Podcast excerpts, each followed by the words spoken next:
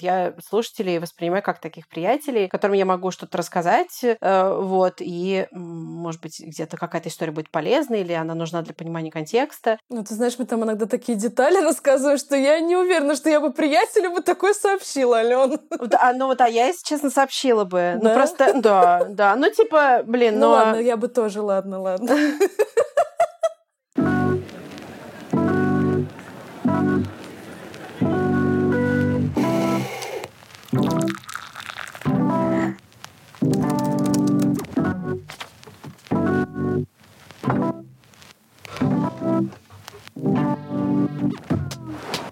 Всем привет! Мир все еще нестабилен. Подкаст все еще выходит. Сегодня я говорю с девочками из подкаста Vault. Это Катя, которую вы можете знать по «Давай съезжаться» и моему подкасту, и ее соведущая, музыкантка Алена. Говорила с ними о том, как, почему и о чем они решили делать подкаст, как он изменился после 24 февраля и как у них вообще дела.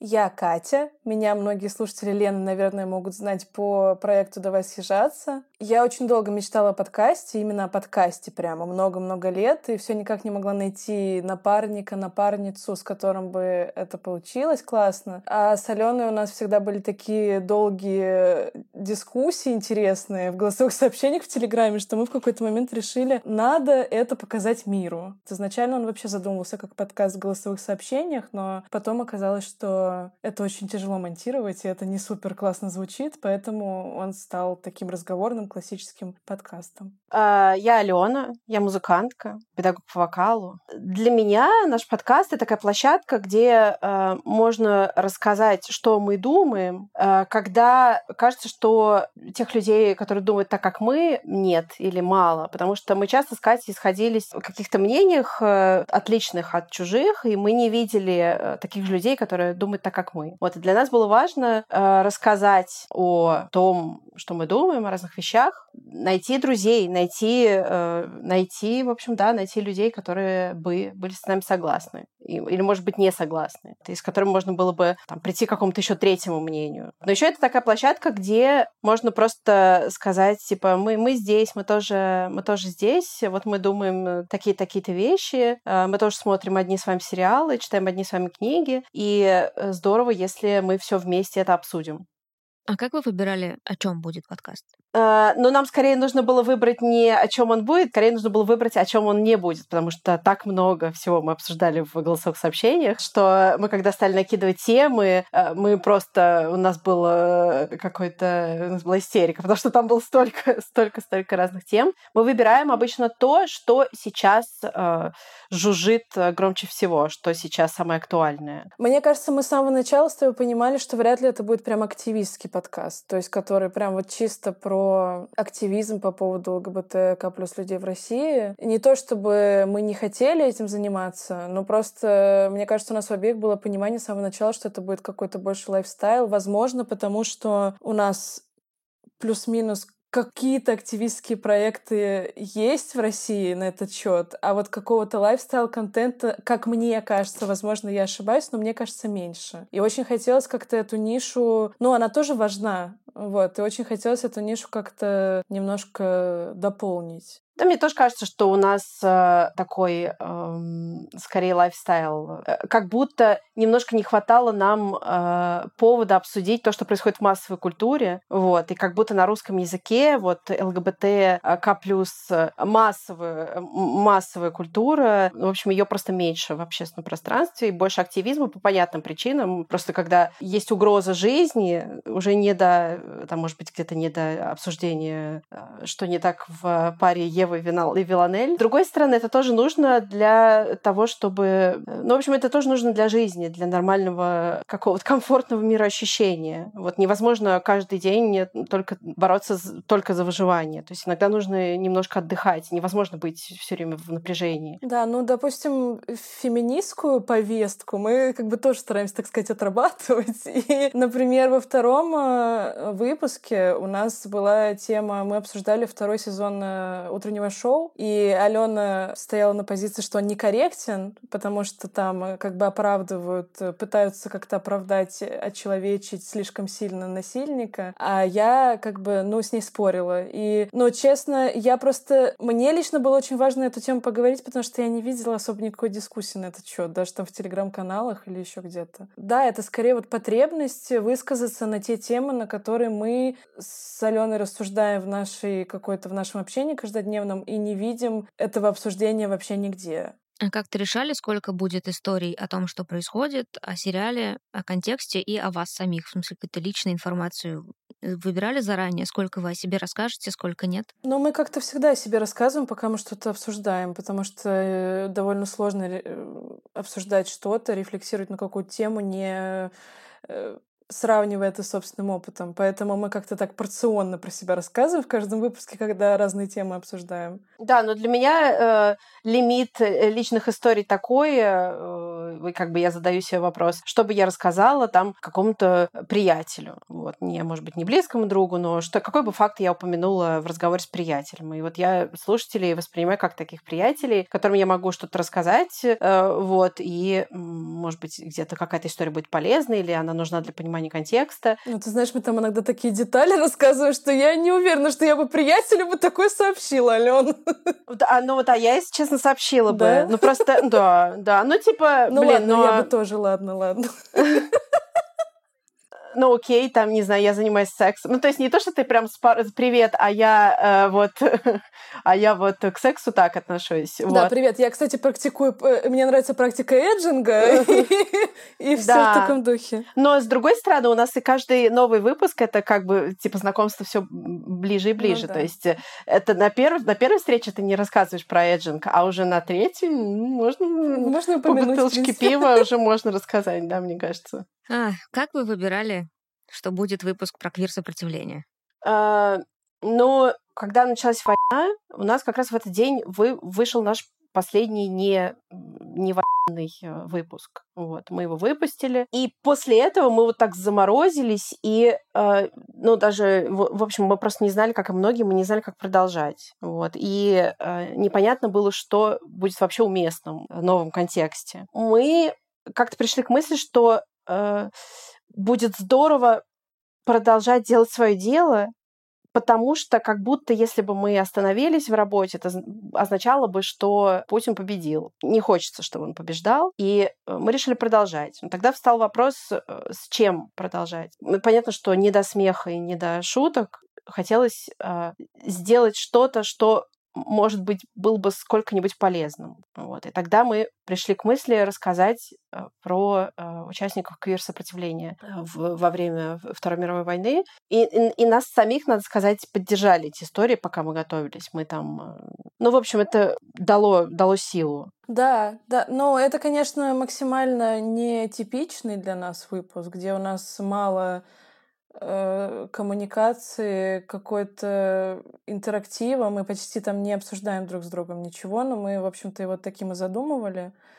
И я ну, там, к своему стыду, может быть, в какой-то степени не так много читала про это. Ну, то есть что-то, конечно, я знаю. Там общие какие-то какие вещи я читала у, у блогеров там и так далее, но э, меня много из того, что я прочитала, э, поразило в том смысле, насколько ЛГБТ-опыт вообще э, стерт из истории, и в том числе в странах, которые мы привыкли считать прогрессивными. И вот показал, ну, просто показалось, что в тот момент это будет самым оптимальным каким-то решением. Не прекращать работу, но при этом э, сделать ее в каком-то новом формате. Ну, ты говорите, что получилось вдохновиться, потому что если бы не два последних, не две последних истории, у меня получилось только поплакать, потому что только двух последних людей, по-моему, не расстреляли сразу после того, как они что-то сделали, и они там дожили до 2005-го, года еще, по-моему, тоже много лет прожили, вот они прямо очень получились. Ну, я теперь готова проголосовать за то, чтобы по двум последним героям сняли сериал. Это «Я депортированный гомосексуал», который перевели как депортированный гомосексуалист, по-моему, последняя история, и как она, Жозефина Бейкер. Угу, даже Жозефина Бейкер э, классная. Но про нее, кстати, я потом смотрела, есть все-таки какой-то фильм, но, по-моему, не супер известный. Но я понимаю о чем-то. На самом деле, когда мы это все записали и готовили, у меня были мысли, что, блин, может быть, э, ну, какие-то особенно чувствительные люди, наоборот, посчитают, что это не вдохновляюще, а только еще более загоняет в какую-то тоску и депрессию. Но, блин, это война. Вот она вот такая, она так выглядит. И об этом тоже хочется говорить. Мне кажется, что это важно. Меня немножко по-другому. Но меня вдохновила больше всего история про студента, э, медика немецкого, австрийского, кажется. Ну нет, мне кажется, я путаю немецкого. Ну, который там листо, листовки, Белая да, Белая роза, который листовки печатал. Это трагедия, но это столько силы в, ю, в юных э, людях, совсем молодых. Меня вот это очень дает мне какой-то empowerment. Вот. Ну, то есть, да, это действительно тут, ну, нечему порадоваться. Вот совершенно как будто. Но вместе с этим, но если, типа, в нем было столько силы, и он шел на, на смерть осознанно и, и пытался сделать максимум, успеть сделать. Если он принес себя в жертву, то нам это сообщает, что мы тоже можем найти силу. Для меня это так. С ним меня удивило, что я уже читала про Белую Розу много где, но нигде не было написано, что кто-то из них гей. Это, я так понимаю, вообще распространенная история, в том числе и даже в странах, э, откуда родом э, некоторые из этих э, людей. Я, кстати, слышала про вот эту его сестру. Она стала, на самом деле, лицом почему-то. Ну, много, много она упоминается. Софи Шоль. Да, Софи Шоль. Понятно, что она была младше него и скорее следовала его примеру. Вот. Но мне кажется, что просто а, ее образ более эффектный, потому что она совсем ребенок, вот, и, возможно, просто на нее больше обращали внимание. Но на самом деле главный двигатель это он. Следующий это выпуск ваш при этом называется «Быть квиром — это круто» это, если понятно, что если слушать раз в месяц, это как бы кажется очень просто хорошим течением развития событий. А если подряд, то ты такой послушал про расстрел, и следующий выпуск быть квером, это круто. Как вы его выбирали? Ну, я, кстати, первый раз я думаю об этом в таком формате, про то, как выпуски друг за другом следуют, потому что, честно говоря, мы вообще никакой логической э, цепочки между ними не выстраиваем, там, хронологии, чтобы что-то из чего-то вытекало. Но это может показаться странным, наверное, но вначале мы там делаем дисклеймер по поводу поводу того, что этот контент развлекательный. Если такое вас расстраивает, то лучше его отложить до лучших времен. Э, мы выбирали, как обычно выбираем. У нас есть какой-то пул тем. Э, часть из них привязана к текущей повестке, там сериалы, фильмы, которые выходят. Часть из них это какие-то вечные вопросы. И нам показалось, что про то, как тяжело быть квир-человеком, говорят очень много постоянно, и мы постоянно об этом думаем, мы постоянно об, об этом разговариваем, но про то, что в этом есть какие-то плюсы вообще-то, ну, как-то особо не говорится. И как раз показалось логичным э, дать э, слушателям э, и такой позитивный немножко взгляд на вещи, не знаю, звучит, наверное, странно, но как-то так, да. То есть нам не хотелось переходить теперь на какие-то военные рельсы, честно говоря. И по, даже вот так скажу, по статистике я могу сказать, что видно, что людям больше всего заходит как раз лайфстайл в выпуске. Чувствуется, что им не хватает этого контента. Поэтому мы просто понимали, что это не наш путь, наверное, переходить сейчас на какой-то новый формат, где мы будем рассказывать про там жертв войны, неважно, Второй мировой или той, которая сейчас идет. И у нас в этом смысле был какой-то абсолютный консенсус соленый. Есть, конечно, какое-то, вернее, у меня его нет, но я вижу, что людям, которые делают развлекательный контент сейчас, не, пытаются навязать какое-то чувство вины э, немного, что вот это первое время чумы и так далее, но но, мне, правда, кажется, что это важно. Мне кажется, что важно, чтобы креаторы, которые делали такой контент, продолжали его делать. И мне кажется, нет так, такого, что должно быть каких-то две крайности. Либо мы смотрим новости только про читаем только про подкаст слушаем только про э, либо мы вообще про это не говорим. Вот. У каждого своя какая-то ниша, и мне кажется, в такие тяжелые времена продолжать делать то, что ты делаешь, то, что тебе дает удовольствие э, дает, а нам с Алёной это приносит э, реаль, ну, настоящий там кайф, нам очень нравится этим заниматься. Мне кажется, это лучшее, что ты можешь сделать в такой ситуации. Но при этом, когда мы делаем лайфстайл, так называемый контент, мне кажется, он все равно не, не сказать, чтобы прям вот чисто лайфстайл, потому что мы всегда обсуждаем много какой-то проблематики, там, статистику какую-то приводим. И это в целом в каком-то смысле тоже активизм. Вот, например, у нас будет э, скоро, не знаю, возможно, он уже выйдет на тот момент, когда выйдет этот подкаст, у нас будет выпуск про бисексуальность большой. Вот, ну мы прям заморочились. То есть там очень много исследований, много статистики. И мне было очень важно сделать такой выпуск, чтобы Алена поговорила о своем опыте, чтобы дать голос э, бисексуалам, потому что, конечно, но это вообще страшно, насколько мы их не учитываем. Существуют исследования на русском или, наверное, вряд ли? Нет, нет, это в основном англоязычные, да, исследования, но мы там такой заход, что мы обсуждаем мифы про бисексуалов и опровергаем, почему это бред, вот. Ну да, и я стараюсь на, на пальцах как бы через свою жизнь э, рассказать, э, ну, в общем, почему эти мифы неправда, да, и почему просто какие-то стереотипы. Может быть, для тех, у кого, в, в ком они еще живы. Да, я в процессе просто узнала столько всяких вещей, которых, ну, то есть я понимала, что все плохо, но я не думала, что все настолько плохо, потому что когда я почитала статистику э, по поводу насилия, случаев суицида, депрессии и так далее среди бисексуалов, меня просто это повергло абсолютный шок. И при том, что, например, вот некоторые говорят, что вот бисексуалы не определившиеся, но на самом деле они осознают свою идентичность по статистике те же годы, в то же время, в таком же среднем возрасте, как остальные ЛГБТК плюс люди. То есть э, и, и даже на английском языке про это не так много исследований на самом деле. Алена, какой самый болезненный миф, который пришлось опровергать? Да, наверное, как-то сложно, э, сложно выделить какой-то один. Пожалуй, вся вот эта мифология антибисексуальная, она просто делает так, что бисексуальные люди живут вот в вечном таком, в вечном каком-то изгнании отовсюду. То есть ты как бы и не, и не квир-человек, потому что ты не с нами, потому что ты иногда в гетероотношениях состоишь. Но и у, у гетеро-людей э, ты вызываешь э, негативные чувства. И получается, что вот это просто не, не очень комфортно так жить. Вот, и поэтому тоже для меня было важно очень об этом поговорить. И еще я, пока готовилась к выпуску про бисексуальность, поняла и, и вообще и расплакалась, я поняла, что для меня вот этот подкаст, его активистская часть, она во многом для того, чтобы я могла как бы заслужить право относиться к а, квир-сообществу. То есть мне нужно его заслужить. Я не просто к нему уже принадлежу, потому что я бисексуалка, а мне нужно еще как бы доказать, что я нормальная. И это ужасно. Мне грустно очень, что мне приходится так делать, но вот, вот эта вина за бисексуальность очень, очень сильная. А если сильно упростить, нет, ну, такое отношение, кажется, со стороны гетеролюдей к бисексуалам экзотизация, а со стороны гомосексуальности вот эта снисходительность ненастоящность? Но еще со стороны гетеролюдей э, много и страха тоже, и такой боязни. Но вот у меня было э, с моими партнерами бывшими, что типа, ой, а в смысле, а, ну, а, а как ты это, а если тебе понравится э, девушка, то что будет? И, типа, ой, ну нет, мне так, мне так не нравится, и вообще, как это все это нехорошая история. Ну, то есть вот очень много вот такого. Вот. Но сейчас, кстати, такого меньше, это больше вот, э, типа, да, может, где-то 10 лет назад скорее такого было больше. А тебе такое говорили, Ален?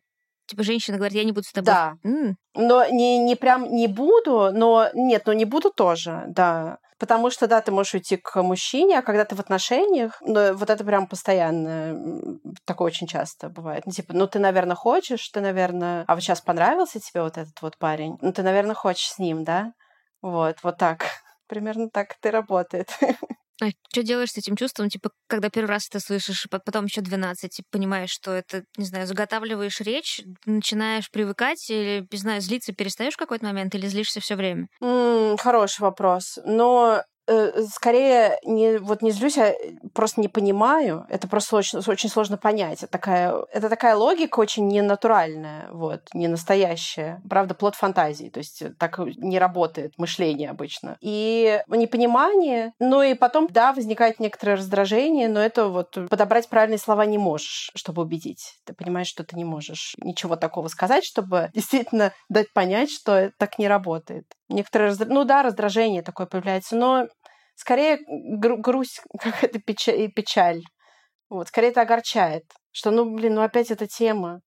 Ну, ну просто ну, это же так, так не бывает же на самом деле. Почему мы об этом говорим? Оправдываться в какой-то момент. Ты почувствовала, что должна сначала рассказать, что ты такое, почему? Нет, у меня наоборот э, немножко броня выросла за э, там годы отношений с разными людьми. Но вот со стороны, кстати, парней меньше этого. То ли я, э, ну, наверное, не меньше, а я просто стала партнеров выбирать по-другому, и со стороны парней это исчезла проблема практически. А вот со стороны девушек я все-таки, да, чувствую необходимость оправдаться, и вину тоже чувствую. Вот на самом деле правда. Видимо, я вот какой-то такой еще тип человека, что я вину чувствую вообще очень за многое, вот. Я понимаю, что таких людей много, но, наверное, так не у всех. Кто-то не оправдывается. Но и у меня всегда перед лесбиянками есть такое, как будто я немножко, вот, ну не немножко, а как будто я родилась э, в каком-то более выгодное у меня положение, и у меня есть какая-то фора. Я за это чувствую вину, что, ну, что я не могу испытать трушность э, жизни квир-человека, что я могу прикинуться гетера, у меня есть в целом такой шанс. И, и поэтому э, перед ними я точно должна оправдываться. Вот так я это ощущаю что я должна оправдаться, потому что не мне а, говорить, типа, ой, да что ты там все надумала, потому что, ну, я понимаю, откуда эти стереотипы. То есть, если парень такой говорит, мне просто такой, типа, просто, чувак, иди нахрен, то если девушка ну, я буду бережнее обходиться с э, такими, в общем, страхами. Мне кажется, просто очень важно именно об этом говорить, потому что я очень много раз сталкивалась с этим от своих бисексуальных подруг, которые... Например, у меня есть много знакомых бисексуалок, у которых не было опыта э, с женщиной, но они, в общем, всегда понимают, что они бисексуалки, но себя как бы не относят к сообществу и постоянно используют один и тот же аргумент, что ну, что-то я как будто примазываюсь, ну я же как бы... и так далее. И это просто сплошь и рядом рядом. И когда мы с Аленой обсуждали это, я узнала, что там у нее тоже есть такие мысли, э, хотя у нее там другой опыт. Э, меня это просто ну, ну, разбивает мое сердечко. Мне очень хочется говорить об этом чаще. Я всегда, когда общаюсь с людьми, с бисексуалами, которые делятся со мной какими-то такими мыслями, я всегда стараюсь их максимально поддержать, объяснить, что это не так работает, что не надо зарабатывать там все какой-то партийный билет в наше сообщество. И э, я понимаю, что не все, к сожалению, люди из, из ЛГБТК плюс общества так думают, наверное. Э, бифобия среди лесбиянок очень распространена, о чем мы тоже говорим в выпуске. Но очень хочется это менять просто, ну, хотя бы какими-то маленькими шажочками. Можно спросить, как у вас дела? Прежде чем рассказывать, я не знаю, я просто последний раз была у Лены, когда вообще моя жизнь была какой-то, мне кажется, совсем другой, потому что я была в отношениях на расстоянии, много про это говорила. Был, мне кажется, разгар ковида тогда, ну, плюс-минус. В общем, с тех пор в моей жизни много чего изменилось. Э, с моей партнеркой тогдашней Лаис мы в итоге расстались. Наши отношения не выдержали ни расстояния, ни много чего еще. Но мы расстались очень хорошо, никаких скандалов и все такое, но отношения на расстоянии я никому не советую в любом случае. Э, и когда началась война, второе такое крупное потрясение за последние годы в наших жизнях, я уже находилась в новых отношениях с моей девушкой Олей, мы живем вместе, и, в общем, это такой новый этап для меня. И когда началась, началась война, в общем-то, первая наша мысль была, что ну все, мы уезжаем. Единственное, что нам мешало, это то, что Оля не было загранпаспорта на тот момент, а наши коты были не чипированы. И вариант э, уезжать без котов не рассматривался. И, в общем-то, у нас была такая естественная отсрочка в виде вот этих вот дел, которые нам нужно было закончить. Мы их закончили, и в тот момент, когда мы, в принципе, были готовы к тому, чтобы покупать билеты. Мы обе уже вышли из точки паники какой-то и поняли, что ну, я на самом деле первая захотела это отложить и начала этот тяжелый разговор, что я не готова. То есть, в принципе, мы могли бы мы уже обсуждали до этого отъезд в Бразилию когда-нибудь, ну, там, года через три, может быть, и так далее. Никто, естественно, не думал, что это произойдет вот так вот скоро и быстро, и возникнет такая необходимость. И я успокоилась, ну, где-то через месяц, через полтора, может быть, я поняла, что это не тот момент, когда я не готова. Я понимаю, что если я уеду не готовой, то меня потом там ёбнет гораздо сильнее, чем могло бы. Мне некомфортно уезжать там с тем количеством сбережений, которые есть сейчас. Если до этого мы планировали, что вот, ну там плюс-минус июль, и все, у нас уже в Москве не будет, то сейчас мы... Мы не ставим никаких сроков, но если реально, то, скорее всего, меньше, чем там через год мы не уедем. В общем, в голове мы держим тот план, что мы уезжаем, но это будет происходить не так э, скоро, не так поспешно, как изначально хотел, ну, ожидалось. Вот. И честно, когда, в общем, мы отложили это все, у меня с души прям камень упал, потому что я объективно психологически не готова. Мне нужно еще очень много сессий терапии, чтобы это все обсудить, чтобы все э, одеяльцы, соломку везде подложить себе там и так далее. Но меня радует, что у нас в этом смысле э, консенсус консенсус. И мне было еще очень... Э, мне было волнительно рассказать Алене о том, что мы мы в итоге не уезжаем, потому что изначально, в общем, мы обе обсуждали это так, что Алена уезжает, и мы уезжаем, и вообще надо валить. Вот. И потом в какой-то момент я почувствовала, что как будто я дала заднюю. Я как бы сама под, э, подбадривала Алену, говорила, да, да, надо, все, готовимся, мы все сможем. А потом в какой-то момент такая, слушай, ну вот, а мы решили все-таки не ехать. Это было сложно. Но Алена тоже меня супер поняла и наоборот сказала, что это даже лучше там для нашей работы в том числе, потому что у нас с Аленой еще один большой проект, не связанный с квир э. Когда кто-то уезжает, чтобы второй оставался все-таки в, без, ну, в такой относительно стабильном каком-то точ стабильной точке. Но, но я еще э, тоже вот говорила, я правда так думаю, что просто у нас немножко разный контекст, и я действительно в твоем контексте бы тоже не стала уезжать так быстро. Вот, поэтому э, мне показалось, что это просто более грамотное решение. В общем, если бы мне было тут что терять, я бы тоже осталась. Вот, то есть если бы, не знаю, может быть, я была в отношениях или что-то что-то меня держало, вот, я бы не так быстро бы э, собралась. Вот, поэтому я понимаю э, тебя. А у меня так было, что я сначала хотела вот из этой точки паники, как Катя сказала, уехать, и, ну, вот этой паники, которую все ощущали в марте, и сначала хотела э, поехать в Грузию. Но я, на самом деле, объективно не могла это сделать, мне нужно было подготовиться. Пока я готовилась, я изменила точку назначения, решила ехать в Стамбул. Но для меня это просто такое какое-то э, назревшее э, решение, оно не только все это сейчас катализировалось не только из-за войны. Вот, я просто поняла, что э, у меня какой-то закончился большой период жизни здесь, и я готова попробовать что-то еще. Вот. Я готова переселиться туда, где мне будет комфортнее жить, э, потому что действительно мне здесь и нечего терять, и я думаю, что я по деньгам не буду тратить больше, и будут какие-то еще возможности для меня, может быть, новое вдохновение, и вот это ощущение тоже свободы какой-то внутренний, я тоже за ним, за ним еду. Я слышала от э, разных людей, которые уехали там в, в разные места, что оно действительно появляется, и будет здорово что-то такое ощутить. Уеду вот в марте, я решила, что я уеду в июне. Вот, и я уже через неделю уезжаю. Ты решила, что ты уезжаешь пожить в другом месте, а потом вернешься через годик, если? Или ты прям, я уезжаю и дальше буду думать потом? А, я решила, что я уеду и дальше буду думать об эмиграции еще куда-то. Я не знаю, конечно, как повернется, может быть, вообще все что угодно. Если нужно будет вернуться, я вернусь. Вернусь не без удовольствия, потому что я люблю свою страну, несмотря на все. И для меня это, ну, это решение очень сложно мне далось, решение уехать. Я понимала, что я в какой-то момент уеду, но это все равно больно, как бы ты ни понимал, я все равно, ну, я весь март проплакала, и мне было очень тяжело. Потом я поняла, что это необходимо как будто для меня.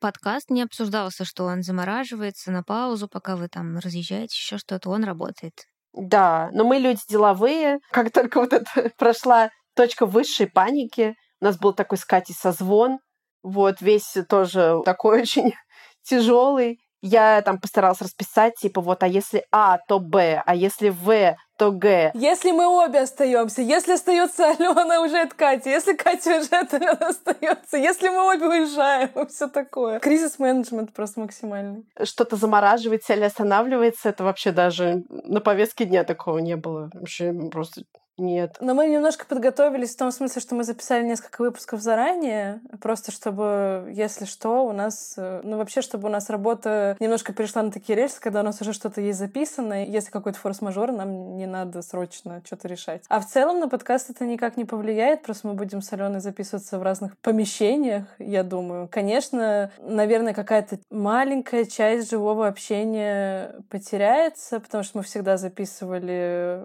у Алены дома, Это всегда был такой большой процесс по много часов. Там мы сначала готовились, потом ставили дереверберационный экран и так далее, и так далее. Мне, конечно, этого очень будет не хватать. Я думаю, что дистанционно тоже у нас получится интересно. Грусть в глаз попала.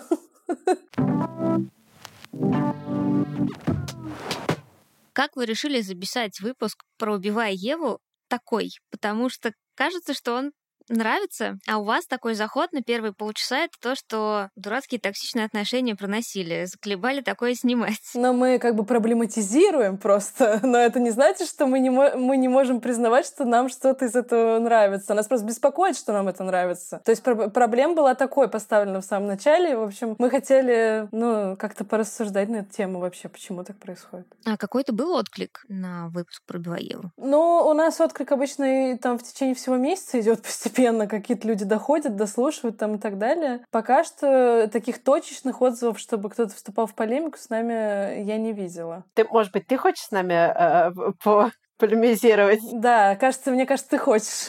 Да, тоже чувствую, что есть такое что-то. Я просто не, не дослушала до конца, да, сомнить, осталось, по-моему, 15 минут, чтобы честнее было спорить. Но, во-первых, мне, конечно, триггернуло так от этого перечня сериалов и фильмов, потому что это правда во всем, что вы перечислили, одна женщина старше и ужасная, а вторая молодая и неопытная. Это в смысле, казалось, что этот список еще такой, о котором даже задумываться не надо. Я не помню, кто из вас, по-моему, ты, Алена, его просто перечислила, и он такой, ты правда даже задумываться о нем не надо. Это просто все, что вышло за последнее время. Самые попсовые фильмы, да. Но «Убивая Еву» как будто для меня такой фильм, в котором сами это Ева же персонаж, который обычно скучный везде, и ничего с этим не происходит. Типа, по-моему, в Элворде втором такой нам показали Нат. Это типа крутая там это Элис, и крутая там это Джиджи. А Нат просто домохозяйка для них обеих. Хотя, как бы это совершенно не так, она каким-то очень сквозным идет то, что пока эти две женщины разбираются со своими жизнями, воспитывает двоих детей вообще-то Нат, и со своей карьерой у нее все в порядке, у нее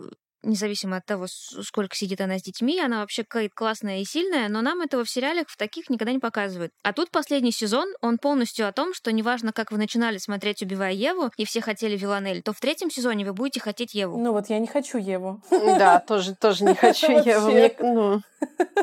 Она мне даже скорее больше бесить стала к концу, честно говоря. А почему ты ее хочешь? Ну, ты ее хочешь, потому что она стала более такой, э, типа, э, ближе к киллерке, то есть она стала такой более опасной, поэтому? Я, она мне нравилась с самого начала. Я из тех, кто Еву хотел сначала сериала, кому Виланель не нравился. Но просто сейчас, вот мне наконец в третьем сезоне показалось, что до всех дошло, что Ева... Я не знаю, почему я все время называла четвертый сезон третьим. Не обращайте внимания. Имейте в виду, что я про четвертый сезон.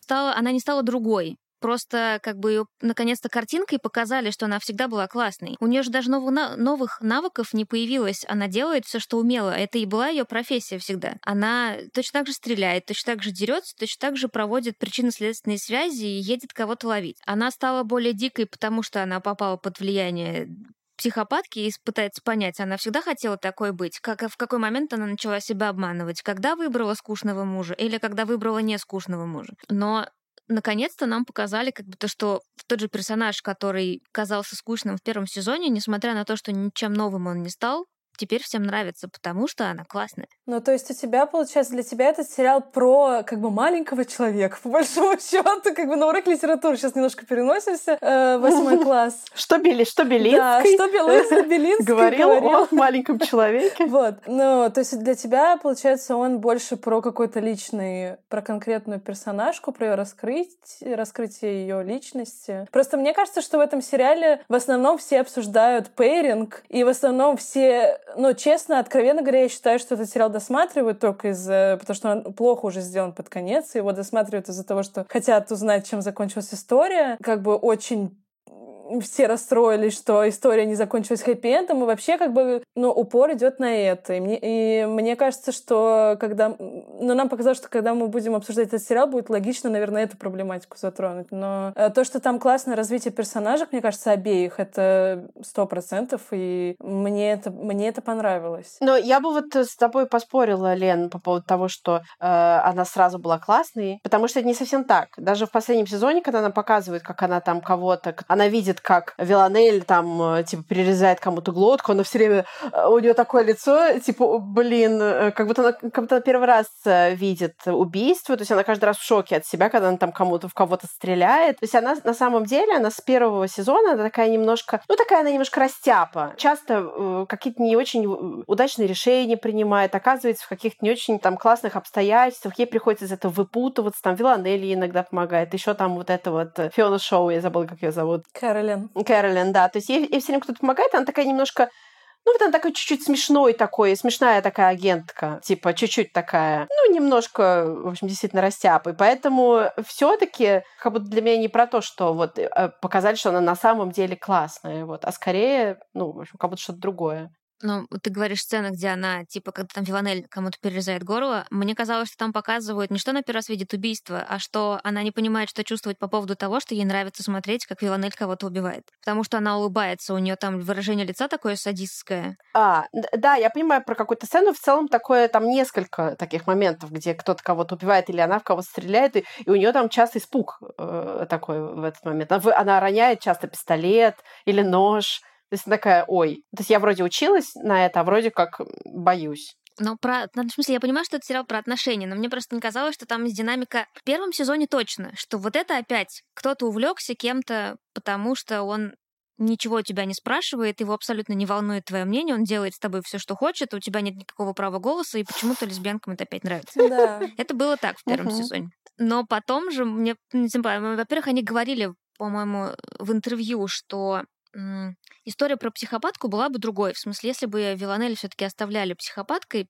какой-то такой классической, то это был бы жестокий сериал, в котором было бы очень непонятно, как вообще включать какую-то симпатию к Виланелли, тем более симпатию ее Евы к ней и нас к Виланель, если бы ее правда показывали просто просто психопатка без оговорок. И они начали делать это иначе. Ведь Слабавин терапевта произносит, что она не классический, не психопатка, не социопатка, потому что она никогда за всю карьеру не слышала, чтобы психопат задумывался о том, как он оценивает свои действия, стал он таким или не стал, жалко ему или не жалко, потому что, типа, психопаты так не думают, им всегда ок все, что они делают. И Виланель какая-то все таки может быть, она такой стала, и на самом деле она не такая плохая, и она ищет какое-то что-то другое, и у них меняется динамика в последних сезонах. В смысле, там Ева берет инициативу на себя, и они меняются ролями. Вот такого в таком сериале и в таком фильме я еще не... Ну, наверняка есть, но не помню. Но э, мне кажется, это чуть-чуть, чуть-чуть все-таки притянуто за уши, что она все-таки, ну вот она, ну она, ну вот она не все, ну не сто процентов психопат, ну все-таки чуть-чуть, но она же думает, ну и все. Ну она же, ну она же психотерапевту пошла в четвертом сезоне, ну точно. Ну, в общем, мне, мне кажется, что,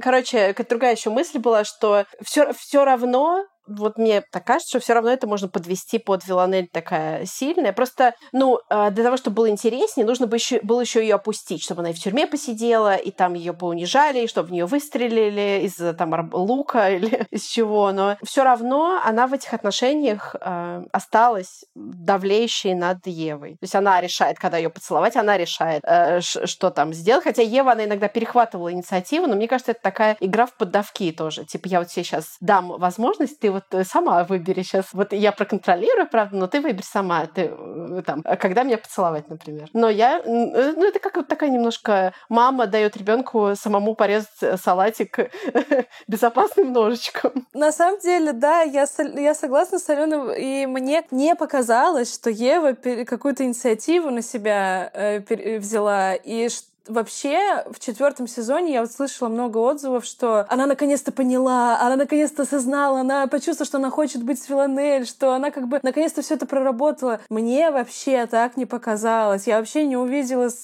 честно говоря, что она дошла до каких-то чувств. Мне все равно меня было стабильное ощущение, что она точно так же как-то плывет по течению, и в любом случае все решает так или иначе Виланель. Она решает, когда пропадать, когда объявляться, когда, в общем, все все. И честно, мне... Ну вот у меня не было до самого последнего момента, но так и не появилось это ощущение, что Ева обрела какую-то, не знаю, субъектность и наконец-то сама пришла и сказала, слушай, я вот хочу быть с тобой, я все поняла. Нет, это все равно выглядело, что, ну, в принципе, в принципе нравишься. Можно. В принципе, нравишься, да. Ну, в принципе, ну, как бы я подумала, почему, почему бы нет? Может, и попробуем, действительно. Не знаю. Но тут, конечно, еще подключается какой-то эмоциональный, там, просто э, какое-то чувствование, да, такие вещи, которые я не могу объяснить, почему мне так кажется. Но вот э, мне искренне хотелось поверить в ее чувства. Мне, конечно, как любой лесбиянке, хотелось увидеть в конце настоящий там какой-то хэппи-энд и э, искренние чувства, но я их, правда, не увидела. Хотя очень хотелось притянуть за уши и все такое. Но для меня это все равно все было как-то натянуто, не естественно, и как бы это не, не хотелось бы признавать, но это единственная концовка, которая, наверное, логичной была бы в, при таком развитии сюжета для меня. что если бы они еще ушли в закат, я бы тогда вообще бы, наверное, очень удивилась. Но я не буду даже скрывать, что мы тут смотрели вот у меня дома последнюю серию, я не буду даже скрывать, что мы все орали, когда они поцеловались. То есть я даже не, не пытаюсь это отрицать. Тут все таки такие рефлексы включаются, которые, которым противостоять невозможно. Ну, в общем, мне кажется, да, я согласна с Катей. По сути, все равно, мне кажется, в глубине души каждый поклонник сериала «Убивая Еву» знает, что ему нравится именно вот эта вот э, игра в поддавки, где поддающаяся Ева, а э, тот, кто делает так, что она поддается, это Виланель. Мне понравилось, как они все-таки сделали этот поцелуй первый, потому что было столько вообще четыре сезона все ждали, как они поцелуются, и было много способов сделать его очень дурацким. И в том числе, если бы кто-то кого-то насильно поцеловал бы, мне кажется, еще совсем бы тяжелее было бы романтизировать эту историю. Но там был один поцелуй, когда Ева да. просто чмокнула чмокнула, э, Виланель чмокнула Еву. Он и не считался, ну, как бы Ну, поцелуем. не считается, да, не считается. А здесь они, типа, поссали в кустах? Эта часть мне очень понравилась. Мне кажется, это прям про близость. Меня прям вообще прям супер ход. Сценаристам лайк за это. Но мы можем, мне кажется, какие-то закинуть уточки. О, да, мы можем, да. Закинуть. Ну, например, э, мы, так как мы обе музыкантки, мы бы хотели включать больше музыки э, в наши следующие выпуски и рассказывать про музыкантов, про квир-музыкантов, давать им тоже голоса, и про многих э, квир-музыкантов в России не знают. Или про их квирность не знают. Да, да, а это всегда важная часть идентичности. Ну да, это иногда такое бывает, мне кажется, когда слушают, как SLP, например. Вот. И, но забавно, что русские люди, они часто вот выключают немножко эту часть. Вот сюда я смотрю, а вот сюда я не смотрю. И как-то хочется, в общем, познакомить с тем, как это на самом напоминать. деле. Да, напоминать. Немножко. Да, мы сделали такую рубрику как раз в предыдущем выпуске про то, почему квир быть круто. Мы сделали в конце рубрику. У нас раньше была рубрика новости, но сейчас она как бы она продолжается, просто есть технические проблемы с тем, что нам нужно было какие-то выпуски записать заранее, и новости бы просто там протухли за это время. Вот, и вот эту музыкальную рубрику мы ввели, и очень хотим ее продолжать, потому что, опять же, у них-то там про это мало говорят, а у нас уж тем более мало говорят. И мы с Аленой любим друг с другом нашей любимой музыкой обмениваться, поэтому это как бы мы друг другу рассказываем, и слушателям рассказываем. Вот, но еще я могу сделать один анонс, который точно, мне кажется, всех взбудоражит, что что мы хотим э, в ближайшее время, летом, я думаю, выпустить большой, большой, как у нас, в общем-то, все выпуски, потому что они выходят раз в месяц, эпизод про то, как достали исторические драмы про лесбиянок. Почему их так до хера? Что, э, почему вообще, что не так со скринрайтерами? Когда это закончится? Какие тропы там используются? И так далее, и так далее. Потому что материала просто море. Ну, то есть, э, я думаю, что все прекрасно понимают. Просто загуглите список э, фильмов о лесбиянках за последние 10 лет и просто посмотрите на это. Это, я не знаю, это какой-то... Я не знаю, ну, вот в выпуске мы будем разбираться вообще, с чем это связано. У меня есть некоторые соображения, у Алены тоже. Но это просто просто боль невысказанная, которая у меня сидит уже годами, и для меня лично очень важно сделать этот выпуск, пробомбиться там просто на максималках и наконец-то сказать уже громко, что давайте, пожалуйста, перестанем это смотреть, снимать и вообще продвигать каким-то образом. Вот у меня все.